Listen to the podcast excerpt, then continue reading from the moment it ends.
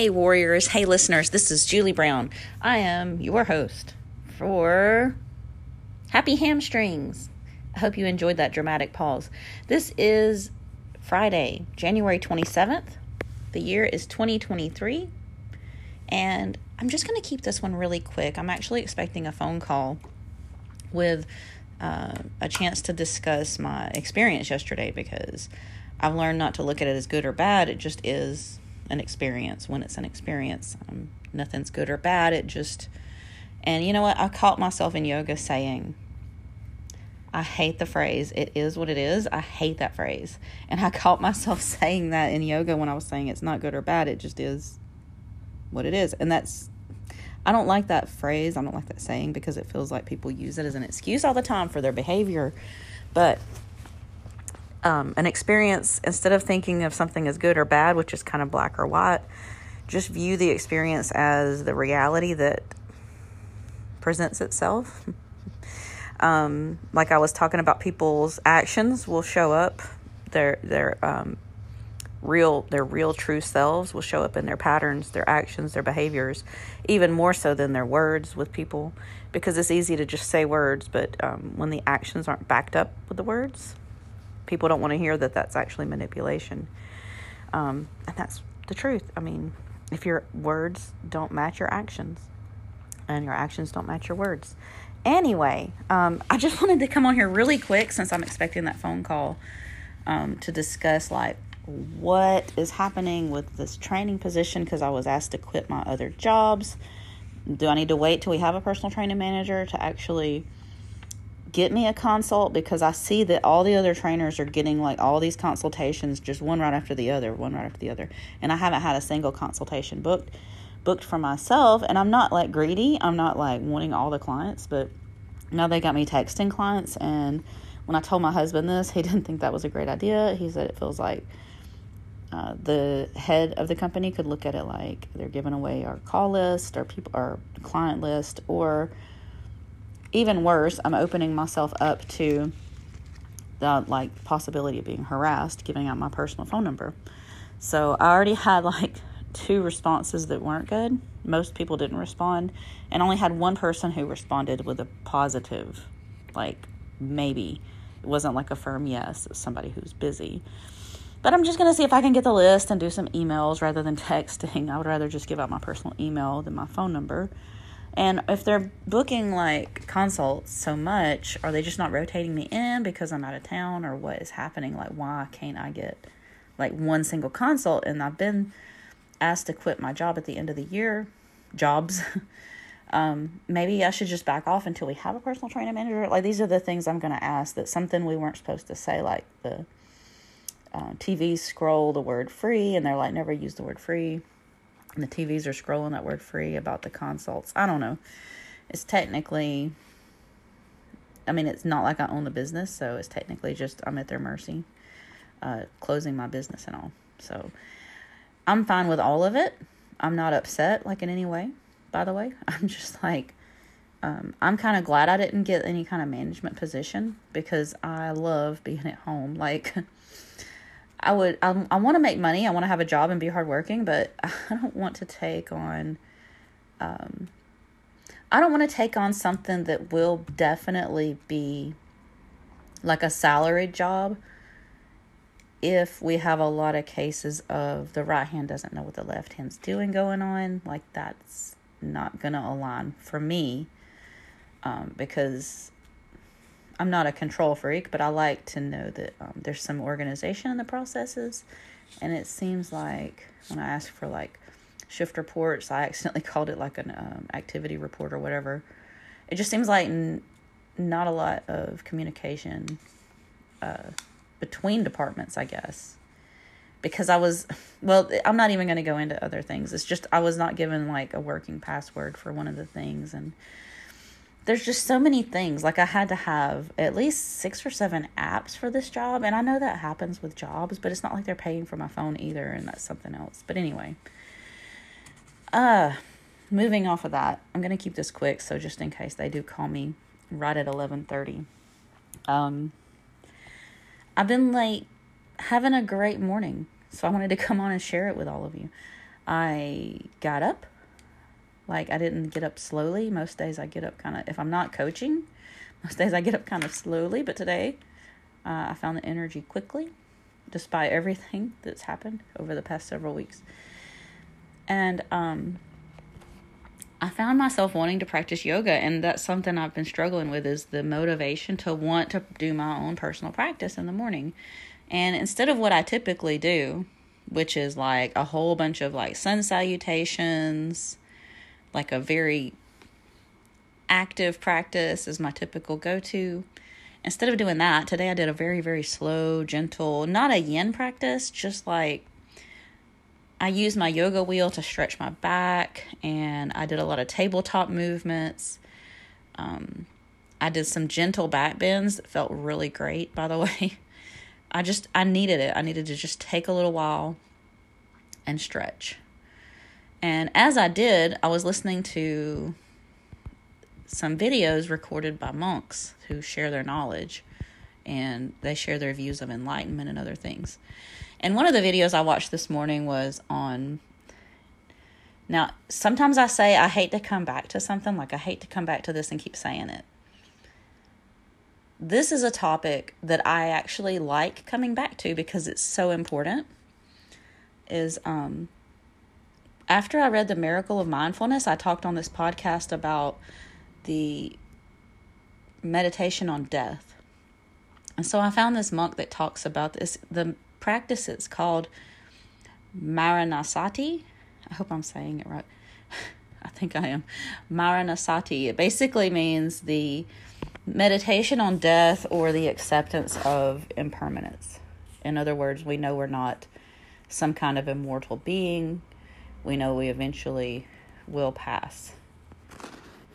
However, the belief that nothing happens after death is some kind of like for the monks and the Buddhists, they call it like the annihil- the annihilation view or something like that. I forgot what it was. See, I just listened to two hours and I've already forgotten because I didn't write down notes. The uh, idea that your soul is like annihilated at the end of your death, at the end of your life, that your death is your death. And some people believe death is like nothingness, like nothing happens. A lot of people believe that. And then the monk said to believe that is to believe that you don't experience it. And if some of you don't want to talk about death, I mean, you can skip this episode. I get it. I get it. Not everybody wants to think about death. And that's kind of what this meditation of death, Maranasati, is to be accepting of the inevitable, right? The inevitable death that some monks would actually sit with a decaying body in some places to meditate on death and sit with the corpse as they recognize that the warmth is gone, the the parts that are there are just parts like earth, like looking at it as in it's part of the earth and there's water there. Like rather than believing you are your body, I guess is what the um the belief and acceptance and the knowledge that your body is the vehicle for your soul is what I'm gathering. So, the other thing that the monk said about this in this long video, which I say long video. It was like a half hour for that one. Uh, so that's not so long. But anyway, one of the other things I found really interesting that this monk said about it, and I've been doing this meditation on death a lot since 2019. A lot. Just like you imagine yourself decaying, and then when you come out of it, you're even more like motivated to like live your life, I guess. But anyway, one of the things that I keep getting away from what I was going to say, I do that. I tend to do that. Uh, one of the most interesting things that he said is that you're not doing this, you're not focusing on your own death or the idea of death to become sad. You're not even doing it to like kind of say, look how brave I am. You're doing it so that you can come out of this like more inspired to live more fully because because knowing that you only have so much time you know left um, to do your you know positive energy uh, to bring your positive energy. And that's the other thing. He talked he talked this really great part about um what was this guy's name? I wrote it down Ad, Ajahn Sona I'm not I'm probably mispronouncing his name, but I'll spell it A J A H N. Last name is Sona, S O N A. Anyway, he um he just kind of talked about like basically we all are to die. And if we spend a small amount of time focusing on it in a non sad view, just like acceptance of I am not going to live forever. I am going to eventually, you know, become one with the earth, however you want to look at it. And then just being grateful for the rest of your day and being able to do what was already there, by the way. Like, you just, after meditation, you're just able to tap into that energy with an enhanced power of what you were already capable of because you're more focused on it you're more focused on what you already had in you. Uh, the other video I watched by this monk today was, and this was the one I watched when I did um, my yoga, samadhi, concentration. He talked about steps to enlightenment and how it's not accessible to everyone. And one of the things they said that I thought was kind of funny was, you know, they're always yelling at you in school to concentrate. Hey, concentrate. Hey, pay attention. He said, but do they ever actually teach young children how to do that? He says some people will like furrow their brow because then it looks like they're listening. He said, but tensing up your face doesn't really make you like understand things more clearly. And so he went on about um, the different levels of concentration and how samadhi can actually remove you from the material. And that's also another aspect of the meditation on death is you can't take anything material with you. All you can take with you is the good deeds. And so you look at that like this is what you have. You don't have anything material. Like if you have anything material, it's just, it's not permanent. It's just temporary. Like all of this is temporary. And so when you start to, um, when you start to look at things this way, it kind of gives you just a new perspective. It shifts your perspective. And um, when you move away from the attachments to material things, then you're removed from a lot of suffering because a lot of suffering is related to a lot of attachments, right? No matter what it is, it can be like a physical material attachment to an item, it can be a material a physical attachment to another person. When you remove yourself from these and you realize nothing is permanent, then you become more like enhanced into your enlightenment on whatever level. And it's hard to describe what you would experience, like from me to you, to explain it to you because each person experiences the benefits of meditation and concentration and all these things from a different way. So it's an individual experience. It's never the same for anybody. But most of the time, if you spend some time in meditation, the rest of your day will go better. I had a phone call this morning from a wonderful journalist. Um, I actually hoped I could help her write. She said if my schedule changes, uh, she said if my schedule changes to let her know, but right now I'm working on Tuesday nights teaching yoga and cycling. Anyway, she needed someone to cover some of these city meetings to write for their their publication. And so it's an independent journalist who is covering like all of the counties with their meetings to get everyone informed. And it's a it's a passion project really about getting the community informed. And I had her call me. I thought it was Monday nights turns out she needs someone for Tuesday nights, and that's like one of the two nights a week I'm working. So unfortunately, um, or fortunately, if you don't like government, I'm just kidding. I really wanted to help her write, but anyway, um, unfortunately, I mean, I'm sure it would have been a lot of long, boring, sometimes boring meetings. You know, some of this stuff is interesting to me, but the the I've been to city council meetings in other cities, and they tend to run long and they tend to go on. so, in a way, at least I, you know, I'm not sacrificing my time for the community like I was about to. I'm trying to look on the bright side because I really wanted to do this and get involved with them. She said if my schedule changes, let her know.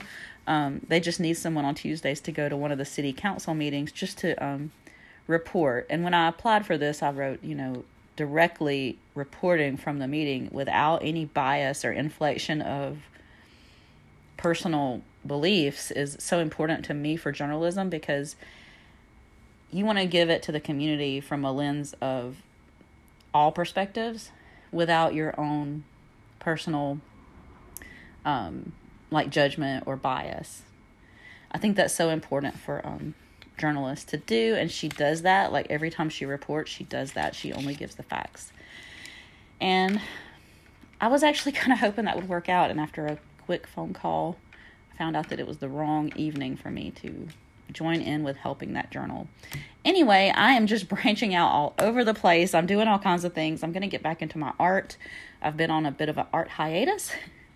So, anyway, I hope you're all doing great and doing what you need to do.